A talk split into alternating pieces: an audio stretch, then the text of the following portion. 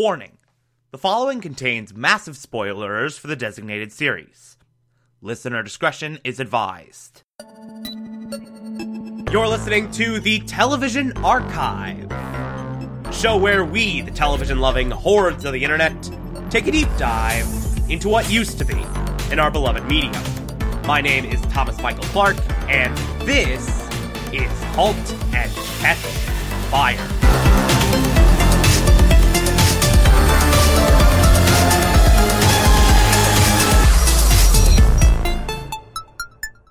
Today we will be discussing season 2, episode 8, titled Limbo. Holy shit.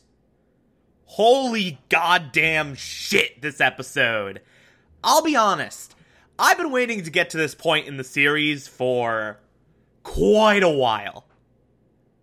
Because this episode and the two episodes after it, I remember this episode in particular flooring me when I first watched it way back when, and that reaction has not changed in the years to follow. It's still an amazing episode with an amazing twist that throws an incredibly handled monkey wrench into this entire mutiny storyline. Like, this is a turn in that whole narrative arc that I in no way saw coming and was absolutely ingenious and brilliant and my god I, I think this is the moment where i was just like yeah this season's a masterpiece. I think watching this episode back in 2015 2016 whenever it came out i watched this episode and was just like yeah this is like a 10 out of 10 season. This is actually kind of magnificent. This is actually kind of incredible. This is actually kind of a masterpiece. I love literally everything about it. So, this episode starts off and mutiny. I should say we're starting off with purely mutiny storyline. Stuff's happening with Gordon, we'll leave that for later. But mutiny specifically, they're doing well. They have reached a nice point uh, they are throwing a user appreciation party at their headquarters. Uh, they're debuting a new game. Everything's perfect. Everything's awesome. And this whole stuff with the party, everything that happens at the party is really, really well done, really, really poetically handled. Uh, I especially love when Cameron gets up on uh, on the porch and gives her whole speech. And it's like, hey, how many gamers do we have here? And it's like three people that raise their hands and are excited about the new game coming out. and she's like, oh shit, uh, no one uses Mutiny for games anymore.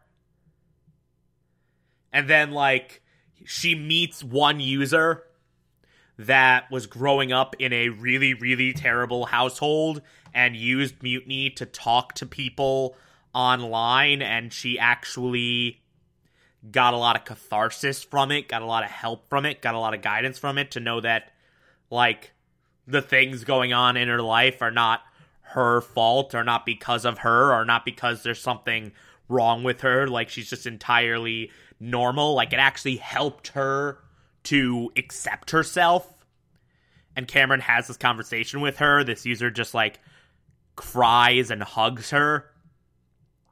And like it's in this moment that Cameron realizes I've been going about this the entirely wrong way. Like I've been hammering in on games, games, games, games, games, games, games when these community functions were by far the best thing about Mutiny. These community functions were what made Mutiny truly special. We grew not because of the games, but because of community. People give a shit about us not because of the games, but because of community. Uh, there's a bunch of other cool things happening at this party. Uh, both Lev, who is recovering from his uh, attack, and Yo Yo are both back. They both showed up for this appreciation party.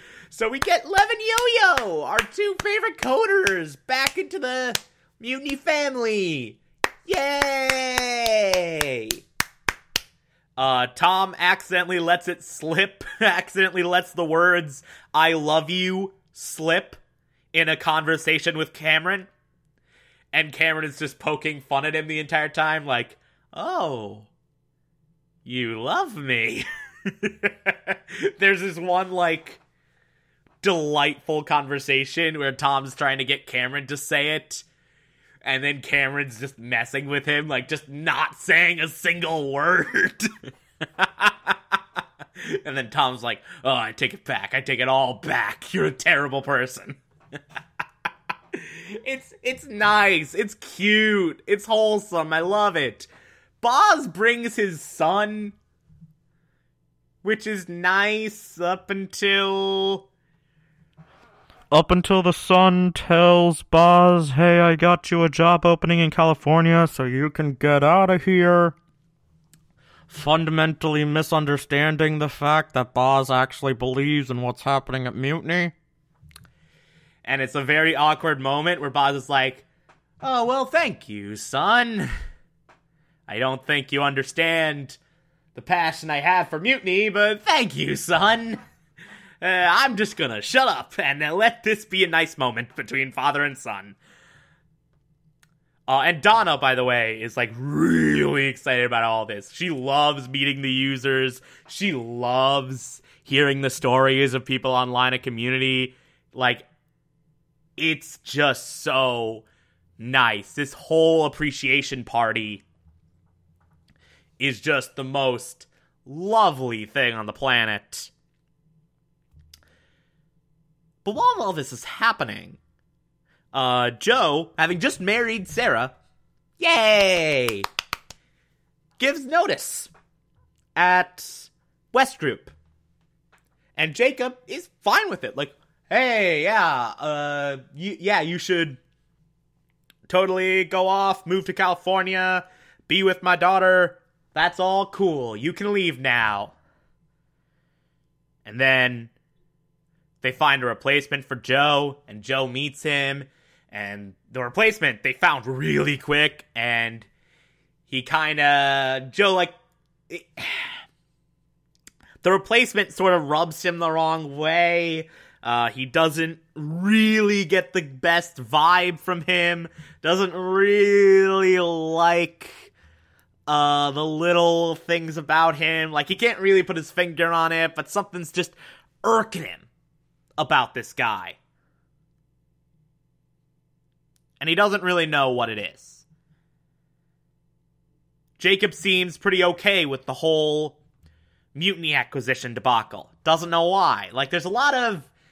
Uh, see, things seem to be a little bit too okay right now. Something doesn't feel right. And after a night of drug infueled uh drug induced drug fueled i combine the two i don't know why uh after a night of drug fueled partying with sara uh and some almost sex in the mainframe room joe discovers why he feels this way because west group basically stole mutiny and Joe and Mutiny basically figure out at the same time that West Group pretty much cloned Mutiny's interface, kicked them off the network, replaced their spot on the network with WestNet. They're calling it WestNet, by the way. Uh, made sure anyone who signed on to Mutiny redirected to WestNet and removed the games because community is where the money is. By the way, right as Cameron was starting to realize community's better than games. So. Yeah, West Group literally stole Mutiny. They cloned their interface, kicked them off the network, stole their little portal deal, and poached all their users. Because the users don't care what the brand name is, the users care about uh, the users they're interacting with. And they don't understand. Like, the interface is the same, they uh, are talking to all the same users, so why, uh, why bother signing off and waiting for Mutiny to come back? I can, I can interact with the same people right now!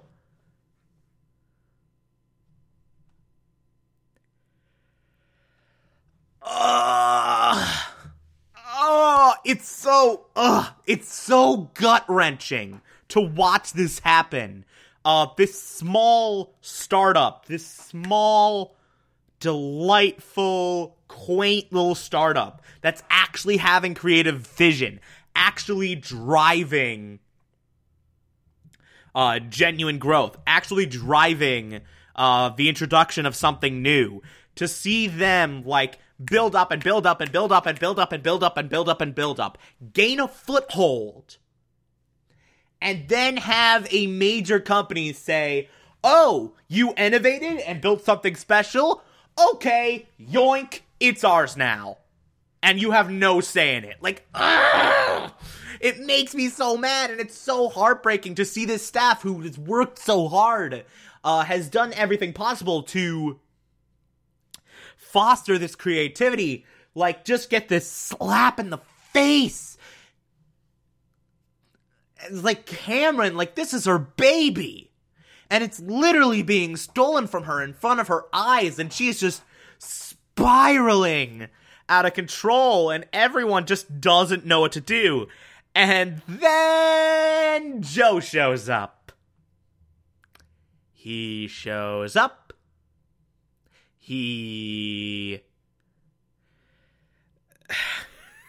and he says, I didn't do this. I didn't do this. I had nothing to do with this. This wasn't me. I gave notice weeks ago. I'm not part of this. I'm not part of this. But not a single person believes him. Not a single person is buying what he's selling. Doesn't matter how true it is because they've been burned. Every single person in that house has been burned by Joe MacMillan one too many times. They were coaxed onto the network. Joe did that. They were pressured into an acquisition. Joe did that. Joe pushed so heavily for Mutiny to be part of West Group. So, of course, West Group steals Mutiny. Who wouldn't believe that Joe did that? Who wouldn't believe that Joe was a part of that madness? Like, I'd believe it if I didn't. Honestly, in all honesty, if this episode was done just from the perspective of Cameron, and they didn't show anything that Joe was doing until he stepped into the house, I would totally believe, oh my god, Joe just. Joe just stole mutiny. Uh, he was so. Uh, he was acting like such a bitch after the acquisition that he stole mutiny. What an asshole for all of his for all of his talk of supporting mutiny, he really just wanted to steal it for himself because he's never had an original thought. Like, I would absolutely believe that if they didn't give us Joe. And that's what's so gut wrenching about this particular plot point. Not only is it an incredibly unpredictable plot twist, not only is it absolutely gut wrenching, and not only is it all too real, but the fact that everyone immediately villainizes Joe is poetic and beautiful in and of itself.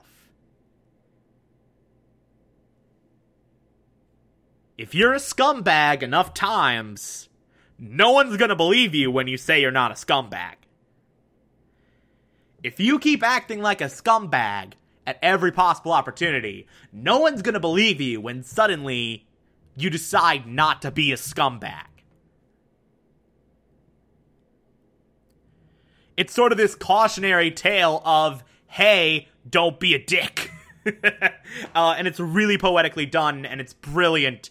And I love every single thing about it. Like, everything about that moment, it's just like heart pounding and painful and brilliant and ugh, I love everything about it. It's so, so, so perfect. And then there's Gordon, who's continuing to chug along on his Clark Computers enterprise. And, you know, mostly he's stable, but there's some little things happening. He's having flashes of the old friend he had an affair with back in California. He effed up a computer he assembled and accidentally made it not work. But then the big stuff starts happening. When two, his last two employees, his last two friends that were signed up, decide, yeah, we need something less risky. We don't want to be doing this anymore. We don't want to be working at Clark Computers anymore. We believe in what you're doing. We're sure you're going to be amazing. We sure we're sure you're going to blow up, but we can't deal with this right now. We need to make ends meet. We need to do something more more solid. And also like his his friend that moved out to California comes back and is like, "Hey, hey, hey, man, everything's everything's so great in Silicon Valley. There's so much VC money co- flying around. No one knows what to do with it. Ha ha ha ha. Man, California's great, guys." And then Gordon, because of that, is like, "Hey, are, are did, did, did, did this guy come in and?" Poison your mind with dreams of Silicon Valley? Huh? Is that what happened? Hey, you know what? Leave. It doesn't matter. And then Gordon sees an ad for a company doing literally the exact same thing Gordon's doing, framed in almost exactly the same way which launches Gordon into a paranoid tirade. Essentially, uh, he goes to Donna and is like, "Look at this! This is a, I think it's Stan. I think it's this." This guy who just came back from Silicon Valley and was like, "Oh my God, Silicon Valley is so great." I think it's him. I think he poached my uh, all my employees, and I think he tried to start his own business with the VC money he got. I think it's him. And Donna's like, hey, we'll deal with this tomorrow. It's fine. It's probably just a coincidence. And then Gordon's like, I'm gonna go deal with it. So he breaks in to his friend's garage. He breaks into this place and snoops around looking for proof that he stole his idea. Of course, the friend comes down and is like, hey, who's breaking into my house? And notices it's Gordon and is like, dude, what the hell? What are you doing? And Gordon's like, You stole my idea! Admit it! You stole my idea! And this dude's like, No, no, I didn't. In fact, actually, you're talking about all this VC money I have. I, I lied about that. I I came back here because I was tired of getting laughed out of the room by 25 year olds. Like, I'm over the hill. I have to make ends meet. I'm repairing computers. That's all I'm doing. And then his friend accidentally lets slip, like, hey, are, are you okay? What's going on with you? Like, the guy is like, they said they said you were acting a little nuts, and they said Donna told them to keep an eye on you. And then this sets off Gordon like, what? Donna. Why would she do this? Why would she do this? Like, immediately his paranoia shifts to Donna. And of course, he gets arrested because, you know, this dude called the cops on him, because that's what normal people do. So now Gordon's in the back of a cop car, like, saying over and over again, why would Donna do this? why would Donna do this? Why would Donna do this? And so um I'm thinking the brain damage might have uh might have gotten worse. Just a just a thought there. Oh boy. That's um that's an entirely separate level of painful. One that I don't think I have the emotional bandwidth to deal with in the middle of this West group just stole mutiny episode. So I'm just going to leave that there and let that play out before I do any hyper emotional analysis of it. That's an episode. We only got two more left, and then we're done with the season. Look forward to that. That's going to be a great time. Uh, if you like this, favorite the podcast, anchor.fm slash TV archives so that you can be here every single Monday through Friday as we go through every single episode of this and other shows. And you can find it on pretty much whatever podcatcher app you prefer. Feel free to call in as well. It's as simple as just a push of a button on the Anchor app. I'll play those on the show from time to time if you feel so inclined to send those in. Follow me on Twitter and Instagram, TomTom4468, and support the show. Patreon.com slash Thomas Clark. Pledge just a dollar a month. I appreciate everything I get through there. Or, if that doesn't work for you, you can also support the show directly via Anchor. I appreciate that as well. Uh, on Monday, we will be discussing Season 2, Episode 9. Talk to you then.